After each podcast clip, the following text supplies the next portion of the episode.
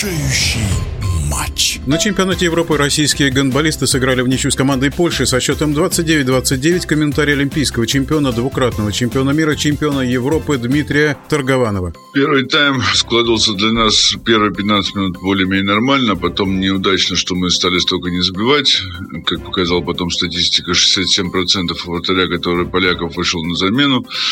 Если бы мы хотя бы забили по половину, шли разницы плюс 3, плюс 4 на перерыв, ну, возможно, игра была бы чуть-чуть проще. Но, как мы видим, у нас действительно не хватает ребят под замену. И поэтому приходится многим тащить на себе целую игру.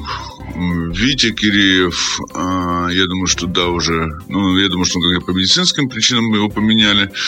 Ну, посмотрим, что будет в следующей игре. Итоги, я думаю, что подводить пока рано нужно будет видеть, как мы сыграем с немцами и какую мы займем в основном раунде э, сейчас место. В нашем эфире был олимпийский чемпион Дмитрий Торгованов. Заключительный матч в группе у сборной России 25 января с Германией.